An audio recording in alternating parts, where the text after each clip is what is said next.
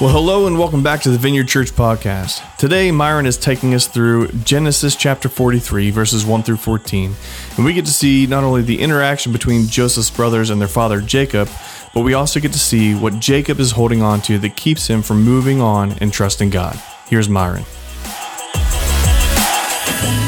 Good morning. What a rainy weekend, huh? Hey, you guys know something about monkeys? So apparently, like a way that like hunters or trappers will catch monkeys or baboons in Africa is they'll take a glass bottle and they'll attach it to the ground and secure it in a way in which the bottle doesn't move, and then they put shiny things, jewels, sometimes food, or very compelling things inside this bottle, and the monkey's hand will go down in the bottle, but then when they make a fist and grab that item, they're unable to escape the bottle. And at this time, the hunters would run on to the monkey and capture the monkey, hunt the monkey, kill the monkey, and do whatever they do with the monkeys, right? But the monkey's unwilling to let go of whatever they've found in order to let their hand escape to run to their freedom. And now that illustration, you might be thinking, okay, like, whatever, it's a monkey. I don't really catch monkeys, so I don't need to know that tactic. But I think that's relevant because that's how you and I probably engage with trauma, pain, hurt, grief, and loss where we grab on and we hold on and we're unwilling to let go in order to be able to move on and find freedom. And so the illustration, illustrations have been used all the time and, and, uh, you know, in sermons. And I think the reason it's so relevant and tangible is because that's how you and I, in our human flesh, will hold on to things. And I'm not talking like hold on to like, you know, big house, money, and the jewels of life that we're holding on to. Maybe that's some of us, yes. But I think for the most of us, it's a hurt. It's a pain. It's a trauma. It's a betrayal. It's a loss. It's grief. It's shame. It's guilt. It's like in a weird narcissistic way, we like let that define us and we hold on to it and we're unwilling to let go of it to be free and move on and find freedom on the other side of that. Some people would rather hold on than move on. And it determines and dictates every other aspect of their life. Been there? Might be you. And so today we're going to find that in this guy named Jacob, who's the dad of Joseph, who Joseph's this guy we've been studying, and the last third of all of Genesis unpacks his story, and we'll be in Genesis 43 today, and we're going to look at this guy, Jacob. So Israel, his name is Israel, his name's Jacob, two names, same guy. He's got 12 sons, and of his 12 sons, he's got a favorite son. And we know this favorite son's name is Joseph, who we've been studying. He's his favorite son because he's the son from his favorite wife. Problematic. Go back and watch those messages. It's a dysfunctional situation.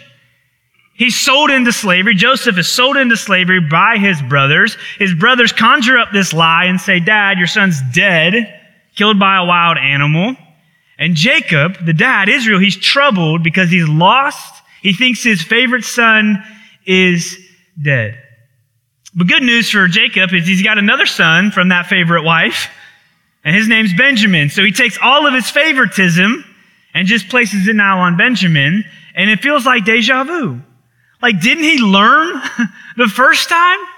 How favoritism caused dysfunction in his family. Now he has his second favorite, who's now his new favorite, Benjamin, and he's not the favorite from like getting all of the stuff. He's kind of the favorite because he's the overprotected child. Nothing can happen to Benjamin. Nothing bad. He's wrapped in bubble wrap. He's hyper controlling every situation, not letting anything ever happen or letting Benjamin out of his sight because he has fear of losing his son again. So for 20 plus years, the brothers who've lived with this lie that they've told dad that Joseph's dead are living with it, and the younger brother who got killed by a wild animal, they're perpetrating this for over 22 years. And last weekend, we saw that the brothers had to go to Egypt because of the famine, and they had to deal with their Egypt. They had to face the land of where their greatest sin was committed of selling their brother into slavery and lying to their dad that he was dead. And we unpacked how to face your Egypt and what is your Egypt. And they get there on that first journey and they realize, well, they, they don't realize actually, that the brother who they sold into slavery is now the second most powerful man in the country. He's the chief over top of the, uh, collecting taxes and, and the, the seven years of plenty, storing up the, the seven years of plenty to persevere through the seven years of famine. He's the guy in charge of Pharaoh's stuff and his goods and the taxes and all of that. And they're, they're bowing down before this guy, but they don't recognize him. Why? Well, it's been 20 years. People become different. They look different after 20 years. Joseph spoke Egyptian to them. He concealed himself in that way. And also, Joseph had probably some Egyptian um, ruling attire that would be very different from what his brothers would have known him to look like. And so he's concealing himself. Joseph's concealing himself from the brothers in this visit, and he's saying, You're spies. He speaks very harshly to them and says, You're spies. And then he's like, he's, he's like, you know, like, you, you know, you know, and he's like, and he, puts them on this test. It's crazy. Of like, you're spies, and you know what? You're spies because, you, you know, tell me about your father, tell me about your other brother. He's asking all these questions, and he, we're going to see in, in the verses to come in the next chapter to this game that Joseph plays with his brothers through this process. But he ends up selling them grain, and here's what he has his servants do. He says, Hey, take the silver that they paid for the grain, put it back in their sacks. And they do. And then on the way home, on the way home, they see that their silver that they paid for is returned in their sacks and they go, oh crap. He thinks we're spies. Now he's going to think we're thieves, stealing from him. Because they're looking at every situation, even though God wants to bless them and he's using Joseph to bless them, they're looking through the lens of their greatest sin and what was supposed to be a benefit to their life, they're like, oh my gosh, here we go. and that's what happens when we hold on to things in our past. When we're unwilling to let go and deal with what's really happened, we look through a victimhood mentality lens of why is this happening to me? Even though God wanted to bless them, they didn't see it that way because they're looking through the lens of their guilt and their sin and their shame. So long story short, they make it home. They tell dad what happened. Hey man, we got the grain. By the way, here's some silver that we tried to pay with. I don't know how it got there. And also, uh, if you're doing an inventory on sons, we're missing one. we left one in Egypt, not like left one in grocery store, left one. Like, you ever done that? I've been left before. Confession time. It was, it was hard. You get on the pager system, hey, like, I, I don't know where my mom and dad is, and they're paging Mr. and Mrs. Jellison, your son's at customer service. They didn't leave him in Egypt. He's been imprisoned. Joseph, and part of this game, this test that he's playing, he's like, you're going to leave Simeon here, and you're not going to be able to come back and have grain again until you bring me Benjamin, the other brother that I want to see. And he's making it really hard, I think, on the brothers to not come back, like, or to, to not, to not have to come back. Like, they have to come back. They got to come back and get more food. He knows that, but you got to bring me Benjamin. I want to see my other brother from my actual mother. And I'm going to keep Simeon to force you guys to come back here. It's all part of this game that he's playing. And so here's the thing about Jacob and this whole process of him not willing to let go is he didn't send Benjamin in the first place to the first journey, which is a detriment to their well-being because he could have brought another camel and another sack of grain back. They would have had more food. So they're missing out on more food because he was unwilling to send Benjamin on the first journey. And now there's less food and less uh, coming back because Simeon's there. So there's two bags of grain that are uh, not coming back in this process. He, he, he has a son now in prison because he wasn't willing to send Benjamin in the first place. You see, he, he's, he's been holding on to this. He's unwilling to let Benjamin go. And it's bringing hardship and pain on his whole entire family. And we're going to see in a moment to where it's like, hey, we got to go back. We got to get more grain. We're out of food. And by the way, the man warned us severely, you will not see my face unless you bring Benjamin. And dad's like, nope, still no. He's digging in his heels. He's stubborn. I'm not overprotected. He's my favorite, making sure everybody knows that he's now my new favorite. He is not leaving my sight. And Jacob's going to risk their well being, their life, because he's unwilling to let Benjamin go. And Simeon's probably like, Dad, what about me? Are you willing to let me just rot in prison for the rest of my life because you don't want to let Benjamin come back to Egypt to get more food? Do you see how sick this is? You see how broken this is? For 22 years, the dysfunction's been crazy. And in this moment, Jacob's saying, No, not my boy. You're not taking him. Out of the fear of losing his son because he's living in the past of what happened to Joseph. And he's unwilling to let go and move on. Two years have passed. They've eaten through all their food. There's only one option. And daddy's not willing to let him go back to Egypt. This is where we pick up the story, verse 1 of 43. Now the famine was still severe in the land. So when they had eaten all the grain they had brought from Egypt, their father said to them, Go back and buy us a little more food. But Judah said to him, The man warned us solemnly, You will not see my face again unless your brother is with you. If you will send our brother along with us, we will go down and buy food for you. But if you will not send him, we will not go down. Because the man said to us, You will not see my face again unless your brother is with you. Here's how Jacob, Israel responds. Why did you bring this trouble on me by telling the man you had another brother? Why? This is your fault, boys. Why did you tell the, him that you had another brother so he would use it against you for leverage for more food? I'm like, come on, man. Hold on a second. How are they supposed to know that he would play this test in this game and use leverage of Benjamin to withhold food from them? How are they supposed to know? But don't miss this. Israel's like, hey guys, why didn't you lie? Why didn't you lie? Why didn't you bear false witness? Why didn't you try to manipulate the situation? This is your fault. You have brought this on me. And he shifts the blame. This is what happens when you get defined by the hurt in your past. You become a victim. And everything else around you is everyone else's fault. And you point fingers and you want to blame society, you want to blame culture, you want to blame politicians, you want to blame friends, you want to blame relatives, you want to blame him, you want to blame her. And the reality is, is Jacob, a lot of this is your doing. You brought all this. Why are you? You're, you're, you're asking them to lie for you. You're looking through this perpetual victim mindset. Ever met somebody like that? Where it's always about everyone else's fault, everyone else's problems, and woe is me. And they're living by a defining moment, a grief, a loss, a betrayal, a hurt, a circumstance. It becomes so a part of their identity that it's robbing them and, and robbing the life of the people around them. This is Jacob. He's unwilling to let go, and he's asking his boys to lie. This is your fault. Why didn't you lie? And they replied, The man questioned us closely about ourselves and our family. Is your father still living? He asked us. Do you have another brother? We simply answered his questions. How were we to know he would say, Bring your brother down here? Sidebar, go back and read last chapter. We don't see Joseph asking these questions. He's asking them to lie. Jacob's asking them to lie to this man, but now they're lying to dad.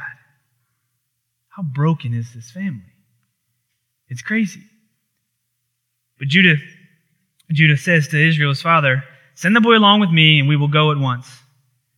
Oh no, I missed a verse. I'm sorry.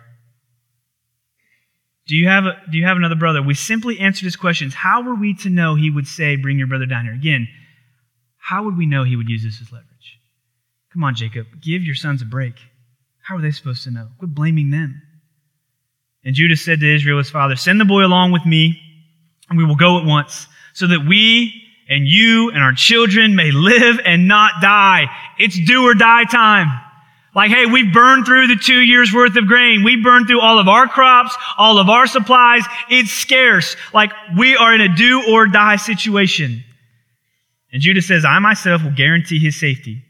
You can hold me personally responsible for him. If I do not bring him back to you and set him here before you, I will bear the blame before all, before you all of my life. As it is, as it is, if I am delayed, oop, I am butchering this verse. Bible reading's tough sometimes. I get it. I will bear the blame before you all of my life. As it is, if we have not delayed, we could have gone and returned twice. Dad, listen up. This is a 250 mile journey by camel, by donkey. This is not just a trip to Kroger to get more bread. This is a long haul. Dad, we could have been there and back twice if you hadn't dug your heels in and been so stubborn and we told you Benny's got to go, but you've run us dry. And it's do or die now. And there are people who are in a victimhood mentality who are delaying and it's their identity and they're causing suffering around the people they love the most because they're unwilling to let go and move on. Dad, we could have been there twice by now and we have depleted all of our resources. We gotta go. This shows just how desperate they are, how long Jacob had been delaying how the unnecessary hardship has been brought on him and his family, his loved ones, his grandkids, all of them. And Judah's like, Dad, we got to go. Come on. I'll take full responsibility for this boy. We need food. Send him with me. This is what Israel says. If it must be, then do this. Put some of the best products of the land in your bags and take them down to the man as a gift. A little balm, a little honey, some spice and myrrh, some pistachios and some almonds. Take double the amount of silver with you, for you must return the silver that was put back in the mouths of your sacks. Perhaps it was a mistake. Take your brother also and go to the man at once, and may God Almighty grant you mercy before the man, so that he will let your older brother and Benjamin come back to you. You ever see this? Older brother. He didn't even call him by name. As for you, if I am bereaved, I am bereaved. He's like, okay, hold on. So I, at desperation, Judah's like, I got the boy. He's my responsibility. We got to go. Dad's like, okay, if you're going to go, here's what you got to do. Take the best of everything that we got. It ain't much, but take everything that we have. Because I want you to impress the man. I want to take the silver that we owed him as well, so we're not accused as being thieves. I want you to give him a gift that's so big that it guarantees Benny's coming home. Oh, and the other guy, and whatever. It's fine. I don't even know his name. It's not a big deal. Benny's got to come home, take everything, take the best of what we got, all the silver, because I need Benny to be safe. You see the lengths that he's going to because he's living out of the view of his past to protect, protect Benny? He's willing to trade the imprisonment of his other son. And Simeon's probably like, Dad, you don't care about me? You don't even mention me by name. I'm not important to you? Not really. It's all about Benny. So messed up.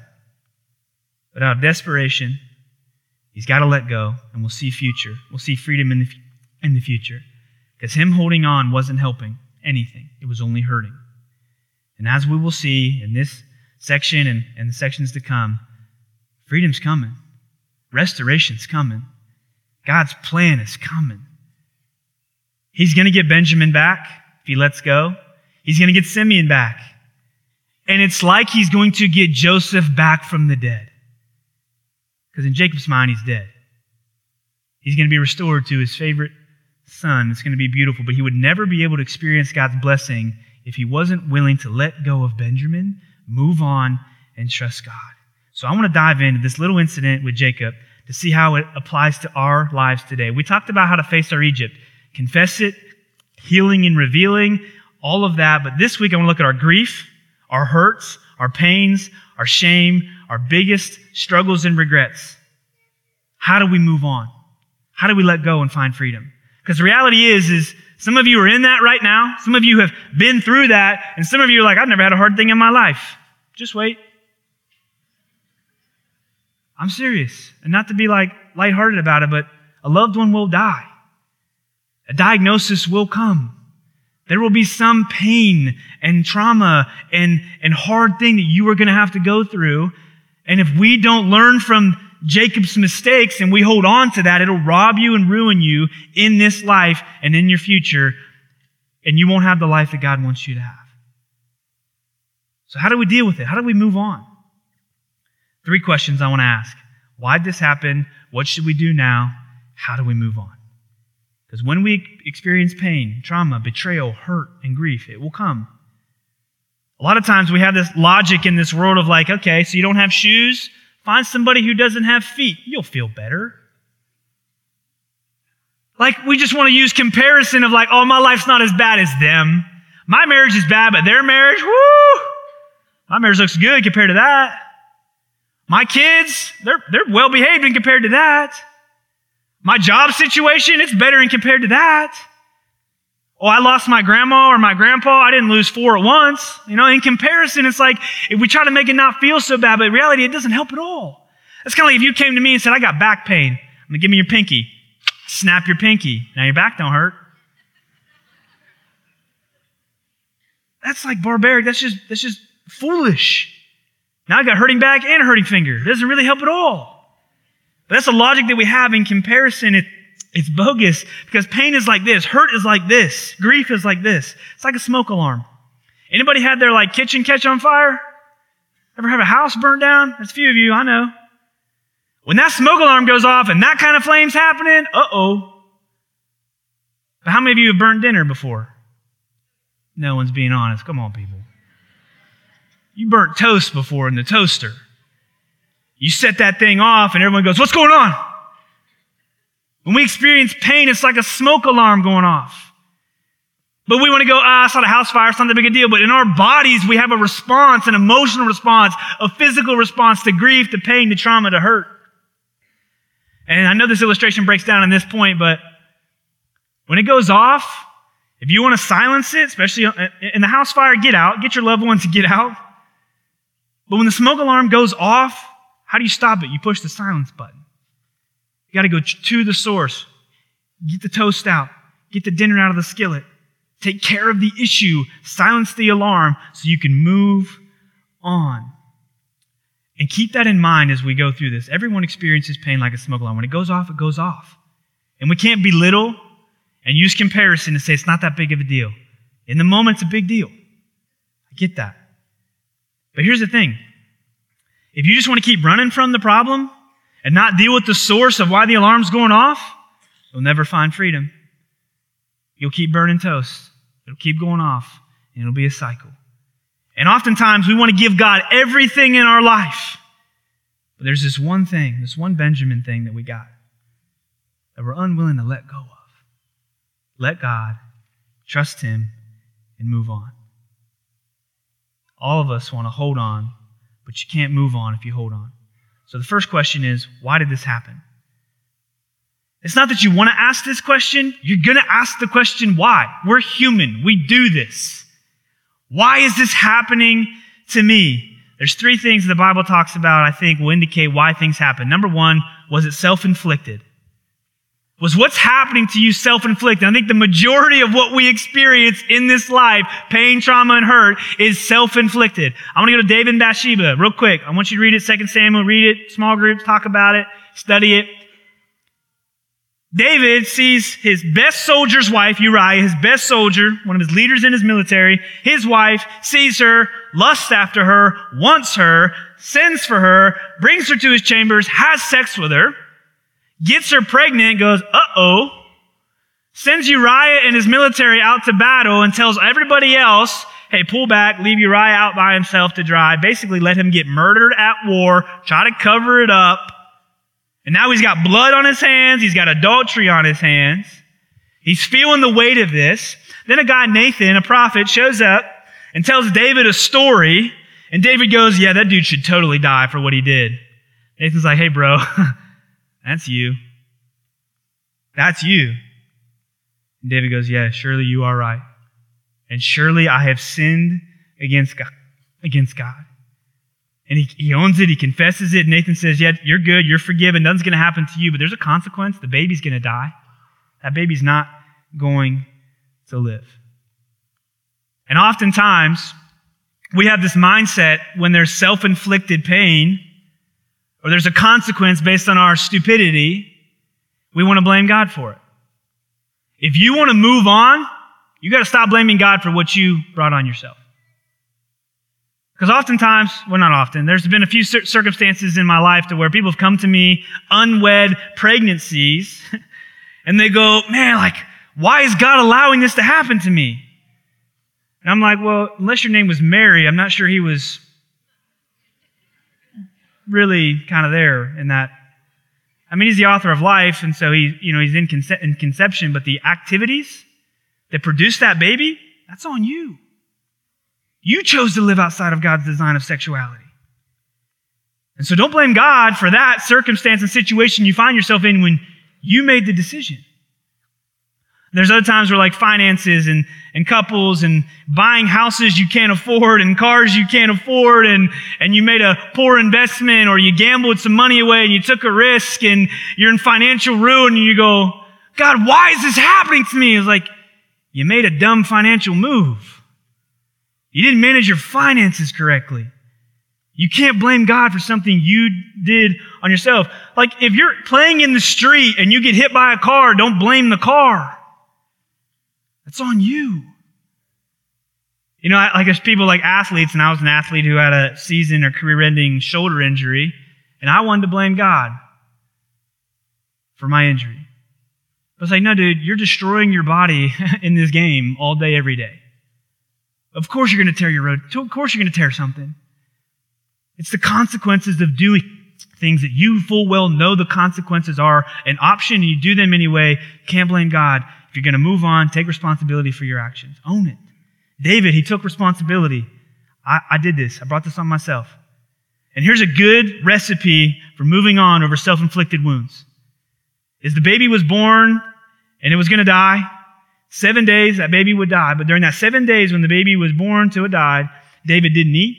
He wept. He mourned. He grieved. He was a mess.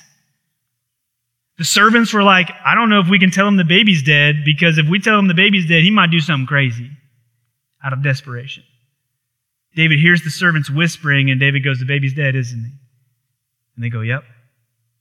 He cleans himself up, takes a shower, goes into the house of the Lord, the temple, and worships God, eats food for the first time. And then he may, ends up comforting Bathsheba, making love to her. I don't know the timeline exactly. Then Solomon is born, and God loves Solomon, and God Solomon is one of the most profound kings in all of the na- nation of Israel's history. There was redemption on the other side of it. David said, "Hey, I messed up. I own this. I grieved through the process and the consequences of it for seven days, but then I cleaned myself up. I worship God, and I move on." Seven days isn't the magic number of grief. Sometimes it's longer. And the season of pain that you got to go through to heal is longer. And it's okay to grieve. It's okay to mourn. It's okay to deal with the consequences. It's okay to whine to God. It's okay to whine to your friends. It's okay to confess it that you're struggling to your small group and navigate and walk over a season, but then you got to clean yourself up. You got to pick yourself up. You got to praise God, worship Him, and find freedom on the other side. The second thing about why. So if it's not self inflicted, here'd be the second reason. Was I caught in the backwash of someone else's sin? Am I just collateral damage in somebody else's wrongs? And that is way too frequent in this life. And that's one of the greatest injustices I think that we experience. We did nothing to deserve it.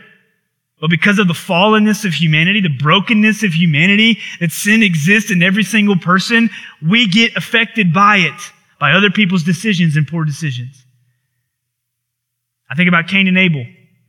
Genesis chapter 4, we studied this. Parents are grieving the loss of a son by murder of the other son. They had nothing to do with it. But it's a trauma, it's a loss, it's grief, it's pain that they have to navigate at the hands of somebody else's sin. This happens over and over and over in our society. Mass shootings, killings, violent criminals, rape, you name it. The horrific things that happen to the innocent. It's because of sin. And so you might just be, whatever you've experienced might just be in the backwash, collateral of somebody else's stupidity, sin, and poor decisions. And I know I say all that and it doesn't make it feel any better. I know. I know it doesn't make it feel any better, but that's a plausible explanation of why. If it wasn't self-inflicted, might be inflicted by somebody else as you are collateral. And the third reason why, why we can answer this question is, was it for a larger purpose? Was it for a larger purpose? Why did this happen? God might be doing something bigger and beyond what you can begin to imagine, and, and, and, and you're going to have to go through it for a while. Genesis 45, I'm going to spoil the end of the story for you. We'll get there in 45. But all along the way, as Joseph is sold into slavery, he works his way up to be chief slave in Potiphar's house, falsely accused of rape to his wife, falsely imprisoned, in prison for a while. Finally, he is exalted or, or works his way up to second in command over Egypt. But through that whole entire process, I don't know if Joseph knew what was coming exactly. He had a promise. He knew that God was going to do something good. But in those 22 years, I'm sure he didn't see it. But then when he reveals himself to his brothers in 45, chapter 45, he tells the story. I remember this happened and this happened and this happened and this happened and praise God because I'm here to save your life. I was positioned. God worked. He orchestrated all of this so that I could save you, my family, my father, my nation, my people, preserve, the lineage of God's chosen people. And I went through 22 years of hell in order to be placed here at a time like this to fulfill God's promise, a greater purpose. And that might be true in your life too. And when we ask the why question, no logic, rationale, and reason I can give you is going to satisfy the pain that you experience. It won't. And so the why question, we can't always fully know and understand the why. It's the wrong question. We shouldn't ask the why. We have to ask the why. We will ask the why. But here's what we should ask. Question two. What should I do now? What should I do now? It's here. It happened. First thing is you got to embrace the pain and the grief. David embraced the pain and the grief for seven days. The consequences are happening. I can't change it. I can't go back. Command Z, undo. Not going to happen. I'm going to embrace the reality of what is happening. And I'm going to mourn. I'm going to grieve. I'm going to deal with the consequences. Jesus wept at the loss of his childhood best friend, Lazarus. He cried. He wept, grieved by it, even though he knew he was going to raise him from the dead. But he grieved the loss of a loved one. Jesus, he prayed in the Garden of Gethsemane, sweating bullets or sweating blood, bullets of blood, because he's under duress and stress and anxiety of what he's about to have to go through of being beaten, whipped, and crucified. And he's praying, God, is there any other way? Please. But if not, God, your will be done. And so the suffering and the pain, he embraced the pain and the grief of what he was having to do for the larger purpose. And I, and Jesus didn't do this on the cross for the greater purpose. It's amazing. He said, My God, my God, why have you forsaken me? There was extreme pain and grief that even Jesus had to go through. And he embraced it for something bigger and beyond what he wanted in his flesh. See, mourning and grieving is a a natural process. It's a necessary process that all of us go. It's a smoke alarm. We have to address it and deal with it. But you can't set up camp there. You can't live in that. It's debilitating. It robs you of life, peace, and joy, and the abundant life that Jesus wants you to have. Yes, you can cry out to God. Yes, you can cry out to your friends. Yeah, you can grieve. You can cry. You can mourn for a season. We're all called to. And here's what we should do. When someone's grieving and when someone's mourning, the Bible says, mourn with those who mourn. Grieve with those who grieve. Don't try to compare and belittle and say, well, it's not as bad as this person. Let them grieve. And you just look them in the eyes and say, I'm so sorry. I'm not here to try to fix your problems. I'm here to mourn with you. I'm here to grieve with you. I'm here to be empathetic with you and walk this out as your brother and sister in Christ, loving you through this hurt and pain and trauma that you're experiencing.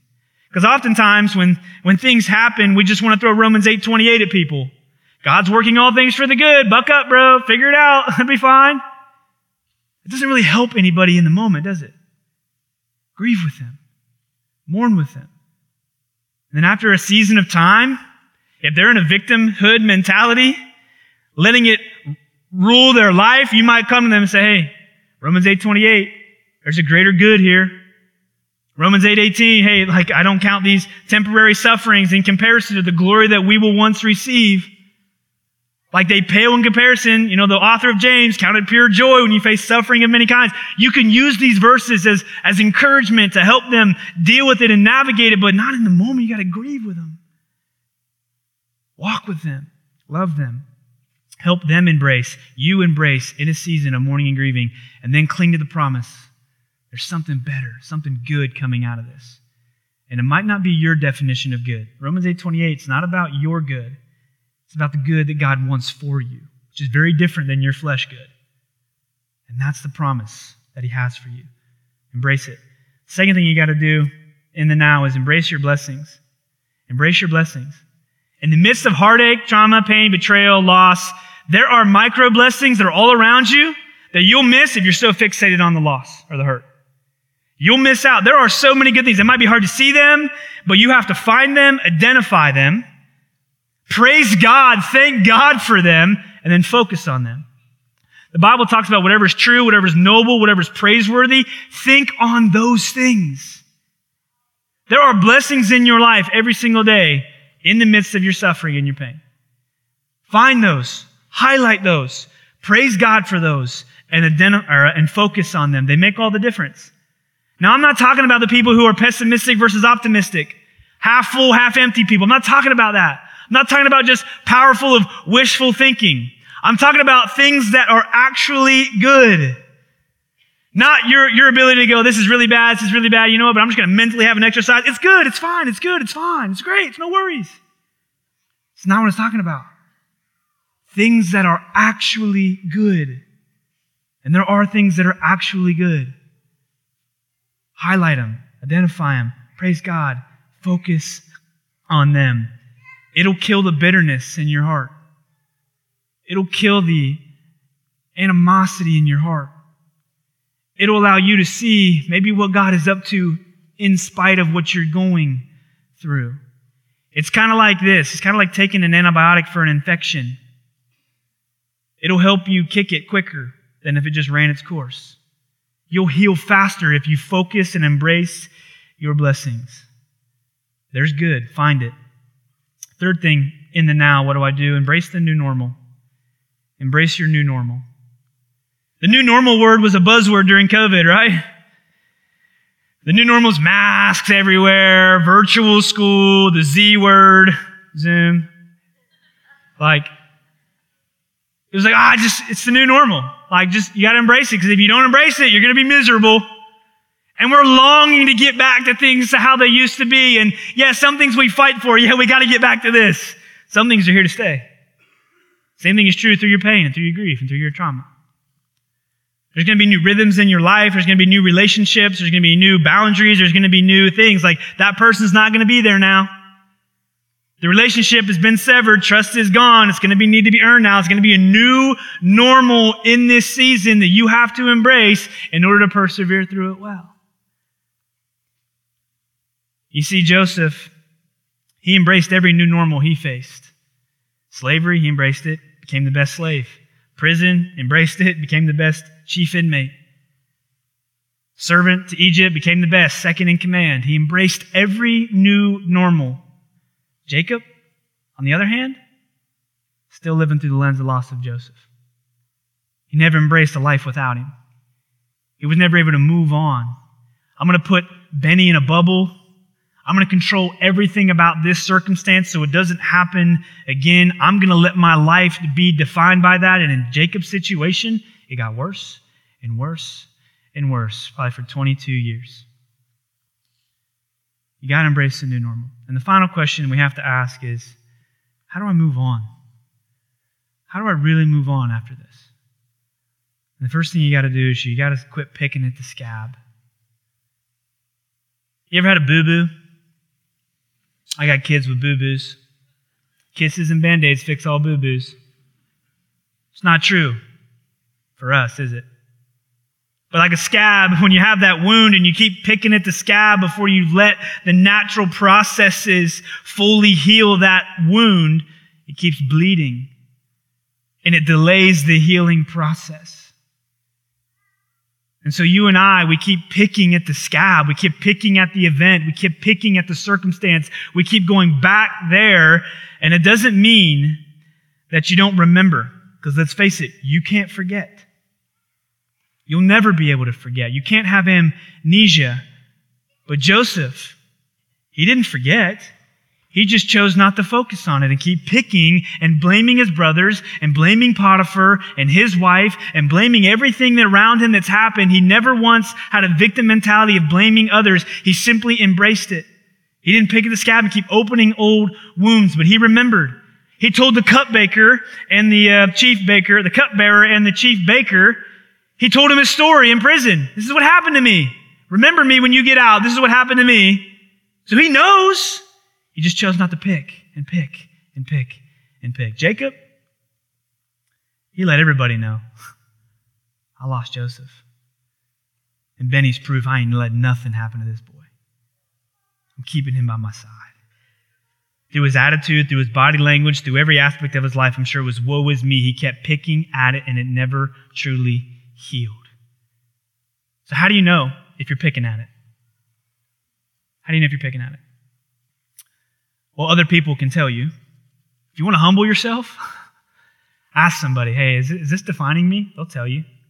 Your spouse, your kids, your life group, your loved ones. If you really want to hear what's true about you, ask somebody else who knows you. But here's other ways and you can know that you're picking at it. Does it dominate your thoughts? Does that event dominate your thoughts? Does it consume all of your mental space and your mental health and your mental energy? Does it consume your thoughts? Does it dominate your thoughts? Because I've heard it put this way, your life drifts in the direction of your strongest thoughts. And if you're constantly thinking about it, you'll have a victim mentality of woe is me. Your life will drift that way. Does it dominate your thoughts? You're picking if it is. Does it isolate you from others? Does it isolate you from others? If you find yourself being lonely, you might want to audit yourself and go, why? Am I someone that people don't like being around because I have a victim mentality and I'm pushing everybody who loves me away because I'm looking at everything in my life through this lens of this thing? If it's isolating you from society and from friends and loved ones and coworkers, it might be because you're picking at the wound. Does it paralyze you from making decisions? Third thing. Are you paralyzed by being able to make the best decision in the moment for your life and for your future because you're letting that cloud your judgment, cloud your headspace, isolating you from others and wise counsel and those who love you the most, and in, an inability to make decisions? It's paralyze you. If so, by picking. And the final way is are you hyper controlling? And you need someone to tell this to you because anybody who's hyper controlling doesn't think they're hyper controlling. They go, I'm wise. I'm very prudent and diligent, careful, calculated, safe. You go, no, bro, you're, you're, you're hyper controlling because of what's happened to you. And it's dictating every aspect of your life now, robbing you of freedom and true life. Second thing, how you move on, is you got to trade fear for faith. If you live your life through the lens of fear, it'll paralyze you, it'll consume you, and it'll rob you. And so, faith is not the absence of fear, where it's like, okay, I feel, I feel perfectly great about all this. I'm going to jump in with faith. No. Faith is trusting God enough to do what He says. Faith isn't the absence of fear, it's, it's the absence of disobedience. It's when we can do what God says, do the next right thing. You can be scared out of your mind, terrified, and still have faith and trust God. Because if you try to parent, let me talk to parents, if you try to parent through the lens of fear, you're going to put a burden on your kids they were never meant to carry. And the thing that parents try to protect their kids from the most is themselves. Who I used to be, mistakes I made, and I want to put them in bubble wrap so they don't have to go through what I went through. And you hyper control out of fear. And when you try to do that, they just squirm even harder and get out and repeat the same things. What you didn't want to happen will, will inevitably happen when you parent out of fear. But when you parent out of love and relationship, conversation, sharing the why, sharing your story at age appropriate levels and being honest with your kids, there's no fear anymore. And you trust that God's going to be in that process and you let go and you trust God. You can be scared to death, the parent. I know, I am. Do it scared, with faith, before God. You ever, you ever have a fear based relationship, or maybe you have fear based relationships? Let me be honest with you. It's hard to love a porcupine. People can't get close to you when you've got your guard up because of what's been done to you by somebody in the past. You might be, I'm single, I can't find love. And might be, hey, hold on. Are you living with a fear-based mentality of that all men are going to treat you that way? All girls are going to act like that? Because of your experience and your past? It's hard to love a porcupine.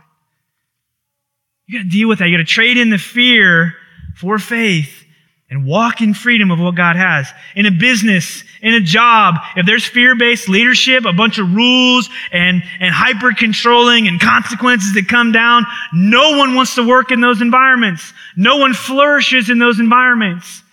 When fear is the basis that dictates our life, it's undermining your happiness and your joy, your peace, and the life abundantly that God wants you to have. Don't be afraid. Don't let fear define you because of your past. Let your faith define you. Do it scared in every aspect. And the final thing as we go is we got to let our Benjamins go. You got to let Benny go. Whatever it is, loss of someone. Maybe it's the loss of a dream that you once had that's no longer a reality. The inability to have something that you wanted so badly to have. Maybe it's the marriage, maybe it's the relationship, maybe it's the kid, maybe it's the job, maybe it's the career, maybe it's a, someone who betrayed you and hurt you, maybe it's a, someone who violated you in horrific ways. Bitterness over something that happened. What is the one thing that's determining all the other things in your life? What's the one thing that in a weird way you're holding on to with your hand in the glass jar? This defines me. This is a part of me. God, you can have every other thing, but not this. That other people are being pushed away from you. You're isolating yourself. You're paralyzed and can't make decisions. You keep bleeding because you keep picking and you won't truly heal. What is that for you? You got to let your Benjamin go. It might be a week, it might be 10 years, it might be 22 years. Joseph, 22 years where he sees the blessing of God through his pain. Jacob, for 22 years, held on to Benjamin, and finally he's got to let him go to move on to the blessing that God has for him. And he's going to get abundantly more than what he could begin to imagine. He thinks Joseph's dead, he's coming back to life. There's something beautiful on the other side of this, I promise you. And I'm not trying to belittle the pain that you might be in. I'll grieve with you. I'm so sorry. But there's something amazing coming, a greater purpose. But you will not walk in that if you don't let go. Let God and trust Him in what He has. Father, would you just empower us to trust you? God, would you help us let go of our Benjamins?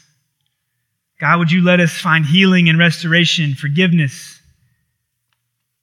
restoration to our hearts and our minds? God, would you allow us to, to grow into everything that you want us to be, that there is purpose in our pain? You'll take our mess and make it a message of your goodness, and we would hold on. We would not lose hope. We would remain faithful. We do the right things.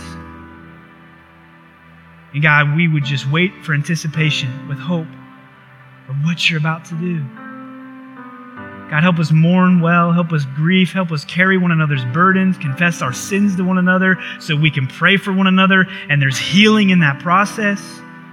We deal with our Egypts, we deal with our Benjamins, we deal with the dysfunction, we deal with the hurt, we deal with the pain. And God, you would just bring healing to marriages, to families, to workplaces. You would just do some miracles, God, in and through us right now. Give us the courage to let go of what we've been holding on to the most and find true freedom and life abundant in and through you alone. And I pray in Jesus' name. Amen. Thanks for joining us on the Vineyard Church podcast today. It's our greatest desire for people to find and follow God, and we hope this podcast is one way that helps you do just that. But don't stop here. We would love to see you face to face. God's people grow most in community, so don't forget you can join us live at the Capitol Theater in downtown Wheeling every Sunday morning at 10:30 a.m. If you'd like to connect with us in the meantime, make sure to visit our website, vineyardwheeling.com, or download our app. You can catch up on previous messages and series, request prayer, and even download additional content. Thanks again for joining us this week. We'll see you next time.